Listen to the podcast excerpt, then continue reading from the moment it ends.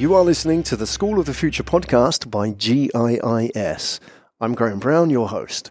In this series, we feature the GIIS community of teachers, parents, students, and thought leaders from across the region to discuss the forces, opportunities, and challenges that are shaping learning in the 21st century.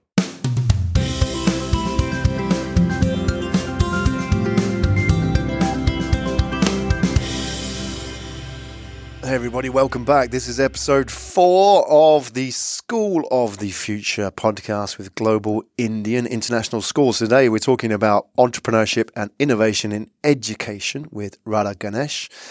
We're going to talk about why these skills are important not just in school, but also life and the workplace. How do you teach entrepreneurship and innovation to students? How do you get them to make mistakes and think like an entrepreneur? They may not choose to become an entrepreneur, but how important that mindset is in the workplace because entrepreneurship is not a career choice, it's a skill set. How do you do that? We're going to talk about some of the programs here at GIIS that the students can get involved in the workshops, the boot camps, and the hackathons. Some of the exciting apps, business ideas that the students have developed here, including a self watering plant. And get this an AI powered dengue protection kit. Think about that in the context of today. Pandemics, viruses.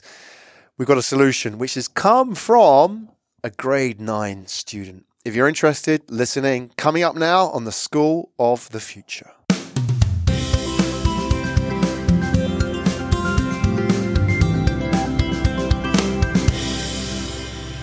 We're back sitting in the recording studio here at Global Indian International Schools in Singapore. It's Graham here.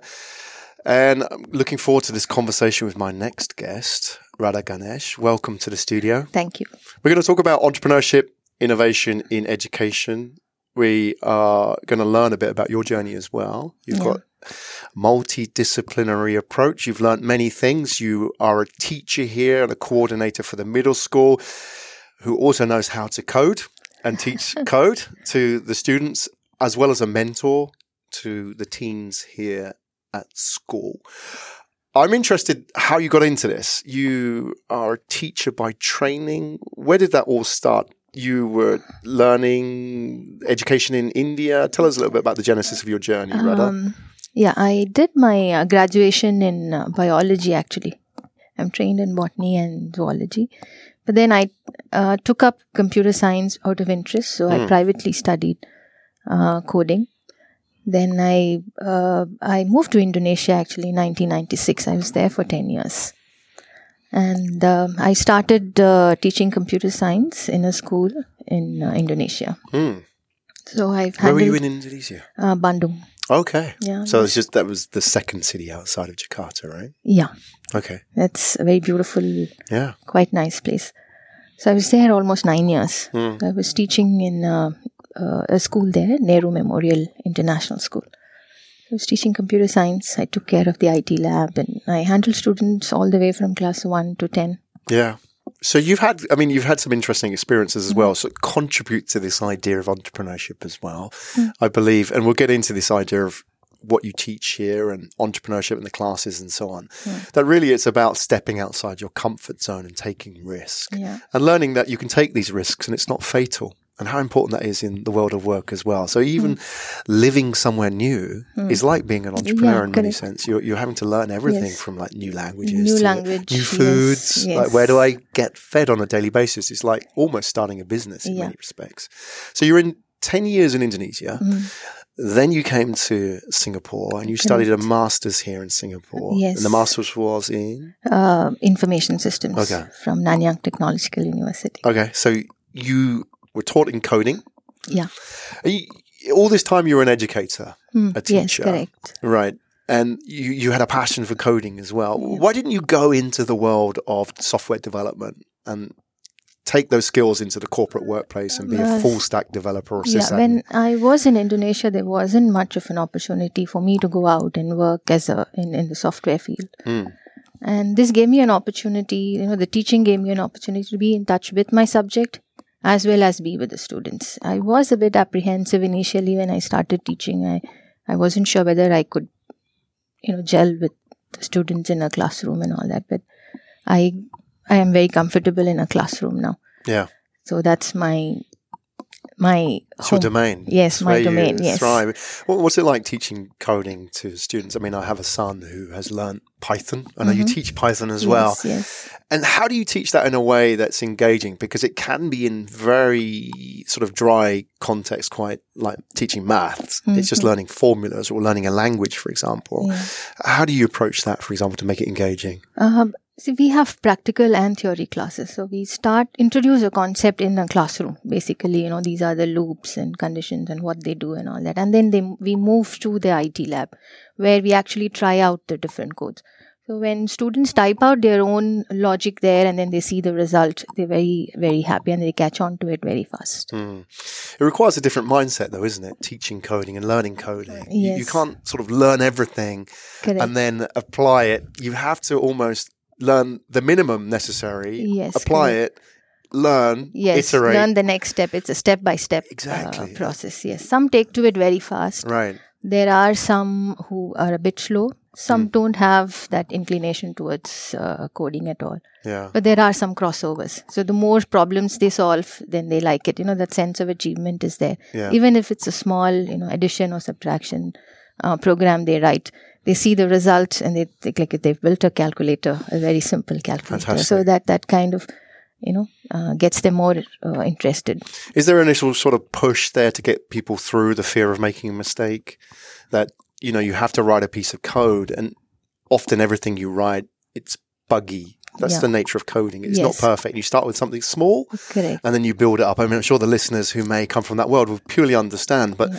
it's a mindset, isn't it? And you, you have to force yourself to make mistakes to yes. learn. The first try, nothing works. yeah. then you keep looking for errors and correcting it. So it's a kind of learning for them, Hmm. learning from failures, as we say. Absolutely. So you fail every time, and then you go go back and correct your mistakes till you get the final output. Yeah. Exactly. So and some some kids really enjoy that. Hmm. They enjoy the process of correcting and debugging their program. So they're ready to take up any challenge, any kind of questions they want, more challenges. Mm. Is there is there sort of a bigger value in learning, for example, something like coding, Mm-hmm. rather than just being a coder or a programmer or a software engineer? Mm. That whole process, that mindset that they learn in doing that in an iterative process. Where I- does that apply to the wider world? I think it's problem solving basically. It could be a very simple problem that you give them, like find uh, and a sum of 50. That's how we start, you know, find the sum of the first 50 numbers. Hmm. So they go step by step. You know, there's some variables that keep track. There's some variables that do the totaling. So, you, I mean, that gives them a sense of, you know, how do you go step by step in Yeah. problem solving? It gives them confidence, isn't it? Give them confidence. That they can then try something a little bit more challenging. yes. The next step, Correct. right? Next step. They want a more complex problem to solve then. How does a botanist apply their skills to something like what does a botanist know about coding or teaching coding Mm, At that point, I didn't know when I was actually doing botany. I didn't know anything about Right. coding. Now I'm out of touch. But when I started in GIIS, I taught science, primary science, mm, mm. for a few years. Then I it came in, um, you know, that knowledge came in very handy. Hmm. So I enjoyed that as well as a science teacher to the primary students. That's when you know they're very inquisitive, they're full of questions, and um, and it's science is what's around you. So th- I mean, I really enjoyed that uh, process of you know teaching science to the kids, being a Mm. science teacher as well.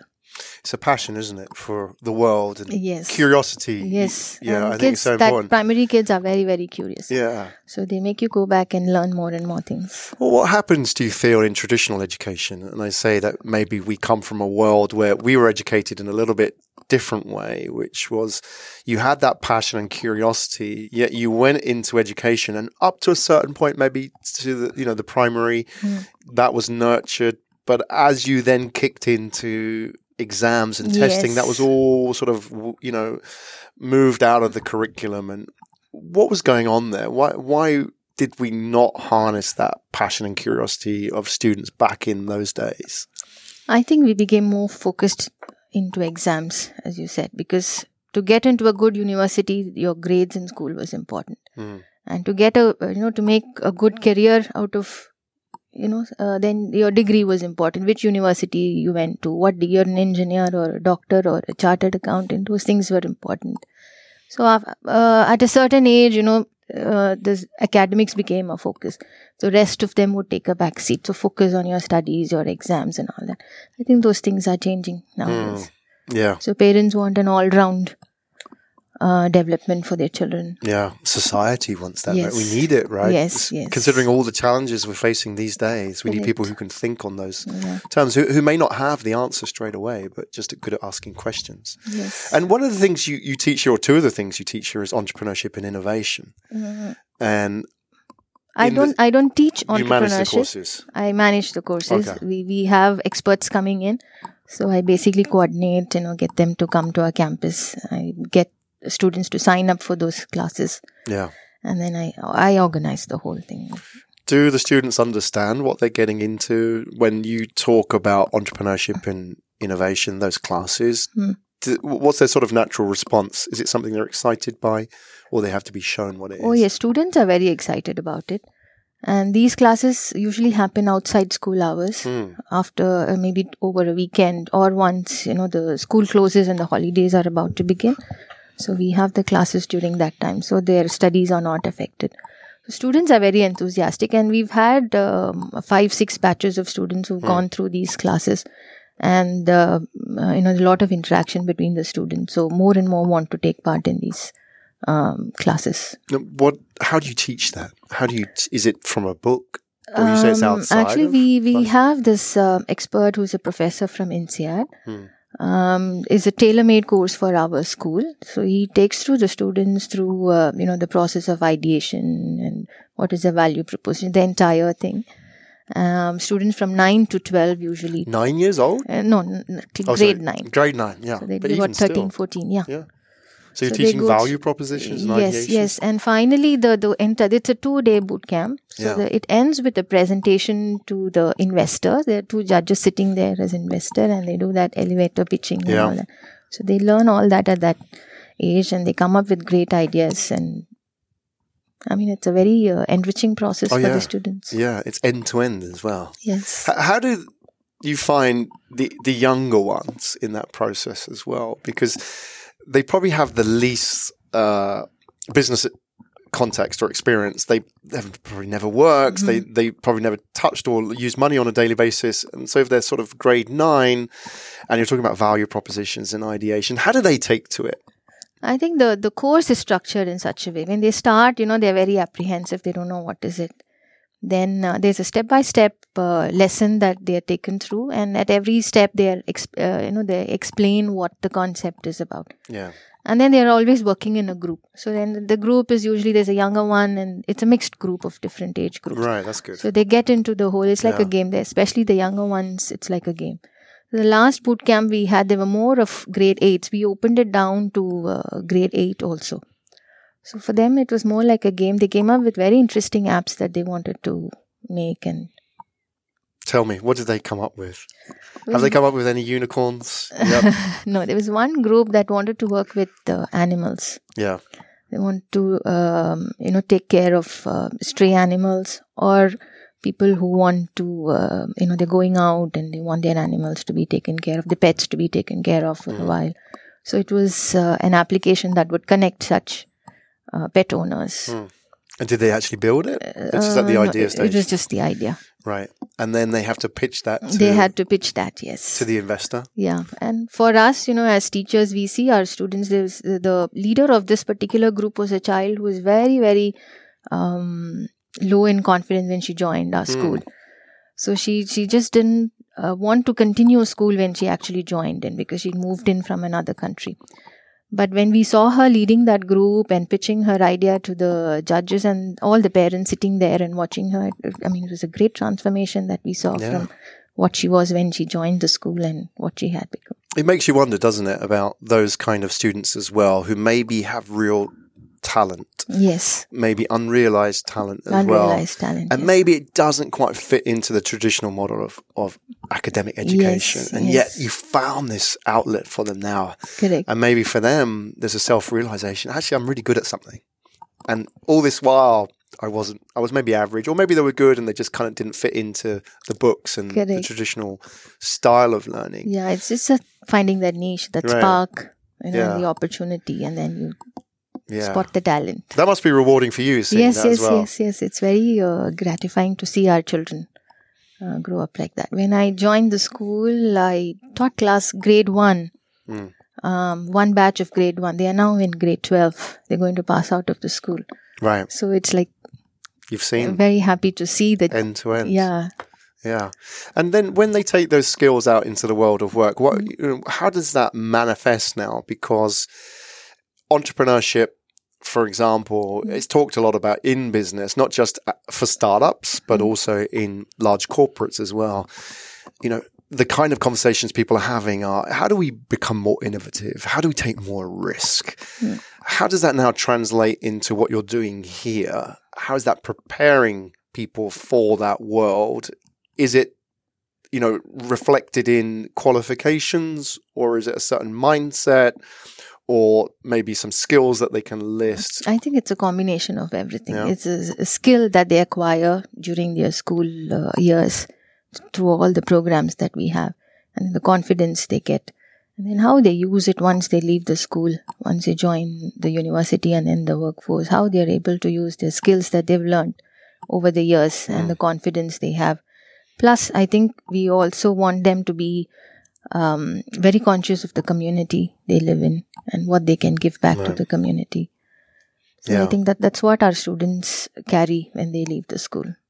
there's a mindset there isn't there about Yeah. you know just not in the workplace but also in community that somebody else is going to solve the problem Yeah, and that's what we've been taught for years and years is that you've culturally waited until you were picked Mm. often by a teacher and then maybe by an employer Mhm. And then maybe by a boss to solve a problem. You're going to do this, and we're mm-hmm. going to solve this problem. Yet now we are training students to pick themselves. Yes. And so if there's a problem, fix it.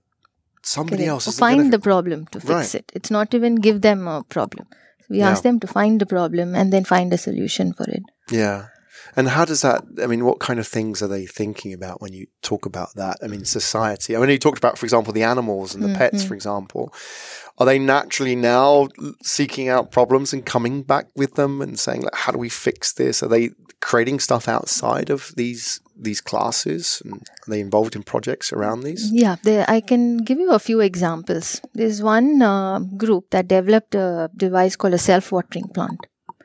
So Self watering plant. Yeah, so it, it's for you know people in the urban areas like Singapore. We go out on holidays. We have plants in our balcony, and when we are out on holidays, the plants die by the time you come back because it's not watered. So he's found a device, you know, used an Arduino chip and uh, connected it to a motor. Hmm. So and there's a moisture sensor. So when there's moisture level in the soil goes down, the motor you know kicks in and waters the plant. So it's actually a device that he made. It was a working model. And, you know, so they, they can think beyond their classroom. So this is a problem that he identified.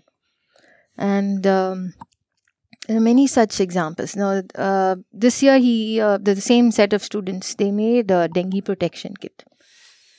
So Wow. this uh, he wants to use uh, AI, artificial intelligence, to identify dengue mosquitoes and kill them. Okay. Is So- it possible? Yeah. He's made a prototype of Wow. it. He's working on it. You can think So- in, in the era in which we live, anybody who's using AI to detect pandemics or disease. Yes. I mean, that that's a skill that, Yes. wow, that's so valuable now. Yes, and the thought process, you know, it's not just some project the teacher gives. He's thought found a problem that's prevalent in the community and then tried to find a solution for it. And how old was this student? Uh, he is right now in grade nine. So he's 14. He's fourteen. Yeah. So this uh, his team was selected. There's this uh, IIT in India, Indian Yeah. Institute of Technology. They run a program called Young Innovators Program. So his project was selected to be presented there. So twice he got to go there with both Yeah. his uh, Yeah, it's fantastic. I mean, you can see if somebody gets hold of this and says, hey, we, we can take this and apply this to millions of people. Yeah, correct. You There's know, one um, uh, group that's working on um, um, hunger, you know, Hmm. Eradicating hunger in the world. So they're doing their bit. They wanted to do a, a food donation drive in the school, and then the whole uh, coronavirus situation uh, happened. And people were hoarding things, you know, standing in queues, buying a lot of stuff. So we, we kind of asked the group to halt that. We had planned it in that week. So we said, you halt for now because, you know, the situation in the community is very different. We can't ask people to donate food now when they're trying to collect food for themselves. But they were very unhappy. They came back. This is the time we need to make people realize that they shouldn't be taking it. So they've appealed back saying, you know, we want to go ahead with the donation drive. So we're trying to uh, modify it a bit, not just food, but even other items like sanitizers and all that. If people have extra Mm. and they want to donate it to the needy, so uh, we yet to schedule the date for that, but we are working on that now. So the the children didn't accept the fact that we said no. You know, they came back to us and appealed and said that um, they want to do it because they want to send a different kind of message to the community. This is a very interesting discussion, isn't it? That that mindset that as soon as they faced a little bit of resistance, Resistance, yes, a lot of people give up. yes, And if no means no, yeah, and that you know, if the teacher says no, that means no. That's the line drawn. Yet yes. in the wild of the marketplace, work and society, that's not how it is because those people that have been very successful in whatever mm. they've applied themselves mm. in society, in business, however it is, they've always faced resistance and yet they push through. They push through, yes, Because it wasn't necessarily a teacher saying no. It might have been an investor saying no. It might have been a client saying no. All kinds of people. at least they tried to appeal, and whether they were successful or not, you know, they made that effort to come back to us and say, "Let's change it this way." And yeah. Don't you ever worry you might now have your hands full of these yes, they're because they're very now driven. Yeah. How do you manage students like that? Because I imagine, you know, in the old days it was very easy. yeah. You stood up when the teacher came in the classroom, you sat down, the Oh, buzzer that rang. doesn't work anymore. No. So how do you manage them when they're very lively and they all, you know, if you say no, that's negotiable in many ways. Yeah. And that's not just for you teachers as well. And that's maybe for the parents. And, you know, that if the parents say no, how are you going to deal with that when the parents saying you're teaching my my children now that if I say no, that doesn't necessarily mean no. Know, yes. Right. You so can how- appeal. there's a bigger conversation Yes, now that we can appeal. And, and yes, that's what we need to teach them, but parents need to get on board with that as well. So how do you get parents on board with that conversation? I think uh, we have a mixed set of parents. You know, some want their kids to be that way. There are some who are still traditional, who feel, you know, if my child doesn't listen to me, he's always arguing back. Hmm. But I think we need to educate the parents to see the middle path because you can't uh, go with this mindset anymore that no is a no. You'll have to see both sides. Hmm. I think we need to educate those kind of parents to understand their kids, empathy, empathize with their children. Yeah, very much so. The, the evidence is out there, isn't it? Anybody who's been successful Yes. in doing whatever they apply themselves to in life have thousands of no's before they get to the yes, right? And It's just that resilience to push through. That is entrepreneurship, I feel. Yeah. That is, there are the skills, but there's also that mindset that you can keep pushing through. Yeah. And that comes in some way, I mean, you've experienced it living in different countries as well and trying different things. That, in a way, exposes yourself to resistance because you're almost like starting as a beginner again, going up the learning curve, right? Yes. And you understand, I'm going to face a lot of resistance here, but this is what I chose, right? And it's teaching people that, and not just the students, but the parents as well. Correct. This is a good thing, right? Yes. One of the things I know that we talk about in innovation is thinking outside the box, Hmm. sort of moving into that. Do students naturally think out of the box? I would have thought the younger they are, maybe there isn't a box. I mean, what do you find? I mean, how malleable are they at that early age, and how much of the, their thinking is already in a box by the time they get to grade nine? Yeah, I think uh, what you say is right. During their younger years, you know, they have no fear, and there's no fear of failure also. Mm. So they they want to experiment new things, you know, push the boundaries. But then when they reach that nine, ten, and all that, again, academics comes in, and then they they're also growing. They're conscious of what others think about them. So that's when fear of failure comes in. They don't want to fail, and or others to think that they have failed in something. So that peer uh, opinions of their Mm. peers matter a lot. So that's when I think they, um, you know, restrict or constrain themselves Yeah, from expressing Yeah. um, themselves or you know they want to be in a group uh, that the tendency grows in that age the teenage years Mm. So they want to do what their peers do they want to just follow them there are some who break out of that and come Mm. How, do you remove that fear? This is so important, isn't it, in learning? If you're Mm-hmm. fearful, you, like you say, you self-edit, you hold back a little Yeah. bit, and but if you operate from a position without fear, I mean, everybody has fear, but I think they sort of embrace it a little bit, yeah learn to deal with it, and understand that that's part of the process. Dance with fear, for example. But how do you then work with students on that, inculcate these ideas with them? How do you make them fear? fear is fearless the right word, or make them accept fear, or how do you get people not to be governed by fear in their decisions? not having inhibitions yeah. yeah How, how does that actually translate into the the classroom? Um, see, one the the competitions that we have in school. There's so many different competitions. We encourage students to go for those things, and where they can express themselves, they can go for. Um, we have this event called Real World Challenges Convention in the school that happens once a year. We've run about nine cycles of it, and we invite students from all our uh, GIIS campuses. And we have about 13 different competitions, starting from kindergarten. They have a fashion show, then we have art for the younger ones. And we go all the way to creating apps for the seniors. So there are different venues where they can, there, there may be some who are shy. They just want to write an essay and give. They may be good writers. There are some who are very good, quick thinking. We have this competition called Transformation Turncoat. So it's like they're given a topic. One minute they speak for the topic. The next minute they speak against. That's good. So there are some really confident ones and quick thinking ones who come for that. So we, I mean, there's a wide range of events and activities we have in school all the time. Mm. So we encourage them, push them to be a part of all these things. And students, you know, also they want to get into good universities. So they want to build up a profile right from the beginning. So many of them kind of take part in as many competitions and events and po- possible and start collecting certificates towards that. So we, we keep uh, emphasizing on those things because we have, you know, it, it's a K 12 school right from kindergarten. So, I mean, lots of programs. So, if a child is here in school right in the beginning, they would have built up a very good uh, profile of themselves. Mm. I imagine for you, one of the challenges in all of that is the university's probably moving at a slower pace Yeah. than what you're doing here. But obviously, because they might be bigger, but you know they they also have their entrance system, the requirements, and yet you're teaching all of these very important skills for life, not just education and, and school, right?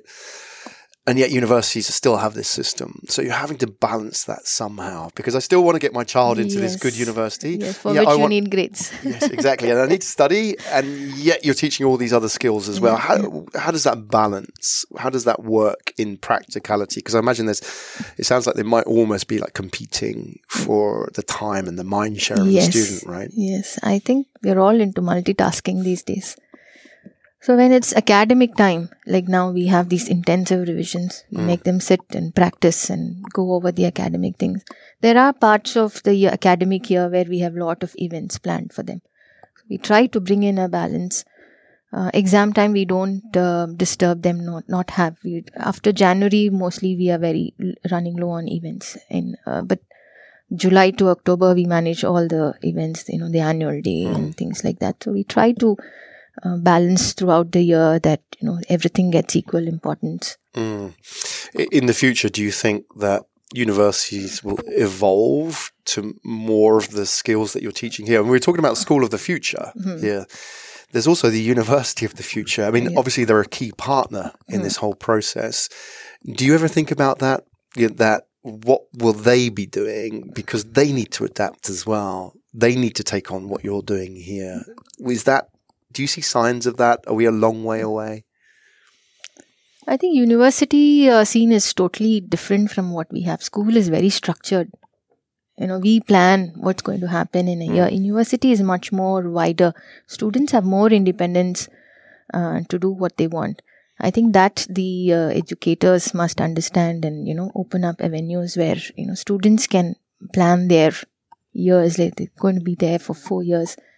They should give that freedom to the students to some extent to plan what they want to do during the four years, apart from again. Hmm. You know, by then students know uh, they, they are grown ups, they are adults almost. So they would know what they want to pursue. So to give some, give them some independence to do what, uh, you know, other than the course and curriculum requirements. Is it your responsibility to lead them, the universities? I mean, you as the school, do you think that they can learn from you here? I think so. I think yes. Yeah, because maybe in a way they- they're also a little bit fearful. I Mm. mean, naturally, that You know, that's the vision of the school, becoming a role model in teaching and learning. right?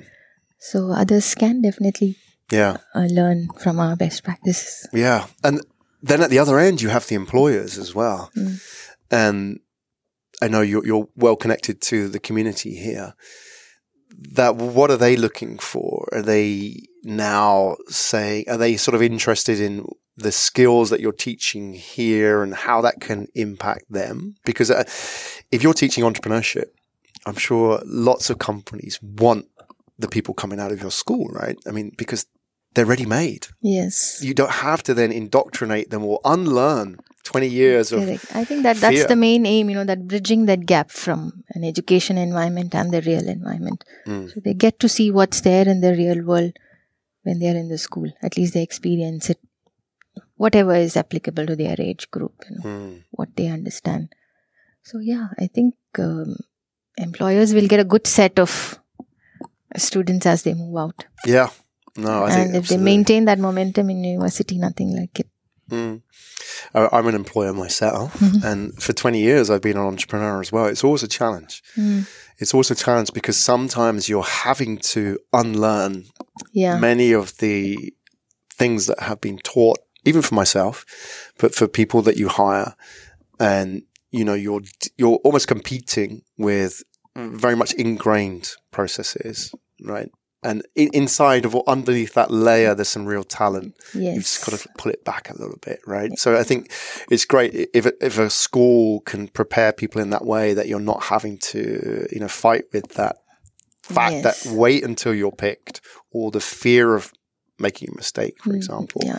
Then they come ready made, and I think not just for startups as well, but for large corporations as well. Yes. They're all teaching how do you think like a startup now, you know, and it, that doesn't start from day zero inside the four walls of the company. That has started many, many years ahead, right? Yes. So you're teaching entrepreneurship and innovation here, Yeah. and you talk about being a role model Yeah. for learning. Mm.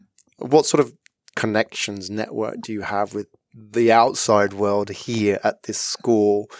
Well, that sort of takes place where you can actually take those ideas and show businesses what you're doing and connect with them and get feedback from them, teach them about learning as well. I um I think so far, you know, all our students' ideas have been going for competitions and things like that. We've not taken it to the corporate level, but I Mm. think that's in the pipeline. The mm, leaders are working on it. Okay. Mm. All right. Mm. Fine. Um, what's coming up? I know you've got exams coming up, but I'm mm-hmm. really fascinated about the these programs that you run, like the boot camps, the workshops, the mm-hmm. hackathons as well. Yes. And what are you looking forward to? What's exciting on your calendar at the moment that you're looking forward to coming up here? I think all of them are. Once the exams are over, right now the focus is exams, end of year in two weeks' time. This term will end. We'll start a new academic year from April onwards. So right from April, we have a lot of uh, events lined up all the way up to December. Mm. So boot camps will be there during the term break. So we'll have robotics or um, AI boot camps. Then hackathon will happen in July. Mm. So that's a one and a half uh, day thing. Children are given a topic to work on. Then depending on the level, you know, the grade, the middle school level would do uh, some video making or s- coding in Scratch. The older ones would create an app. They're given a topic and then they They have to come up with a solution within the time frame. Yes, That's very much like startup weekend. Yes, right? Where they here's your problem, or they choose a problem, and they have to come out with a solution. yes, right? yes. It's very So real they, world. They create very interesting apps, but Yeah. they prototypes very basic things. But Do you see that? Do you take good- part in that? I um, it's my department, the Yeah. computer science department that organizes it. So I'm a part of that. Yeah, there must be a lot of energy and Yes, excitement around yes, that. yes, yes. Good. And they get to stay very late uh, in the school. and no studies, no classroom. Is that a benefit now? so they really like it. They enjoy. They enjoy that. They enjoy the whole uh, experience. Yeah. How exciting. Mm. Well, it's been a, a real pleasure talking through the future of school, the future of learning, and also entrepreneurship and innovation in education with you, Radha. And you. I enjoyed you sharing a little bit about your background as well and your passion for what you do. And, uh, you know, I, I, really feel that these are absolutely necessary skills Yes. in the workplace. But whether you become an entrepreneur or not, you know, these are skills for life yes. without a doubt. You don't have to be. I think now what's happening is that people understand that there used to be this thing as entrepreneurship as a career choice. Now it's a skill, It's a skill. Yes. right? Correct. And you can apply that to so many things. Like Yes. whether, it, like the idea of coding, it's like this is how we do in the real life. There isn't a master plan. Hmm.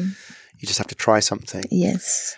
get feedback, improve, and then take it from there. Small steps, right? And that that's so useful in everything, whether you know your students become entrepreneurs or not. That is the future They've learned skill. some skill. Yes. yeah, and they've learned how to learn. Yes. Well. yes, that's correct. That's and you so have to be lifelong learners. That's very important. Great, Radha, thank you very much. Thank you. Thank you, Glenn.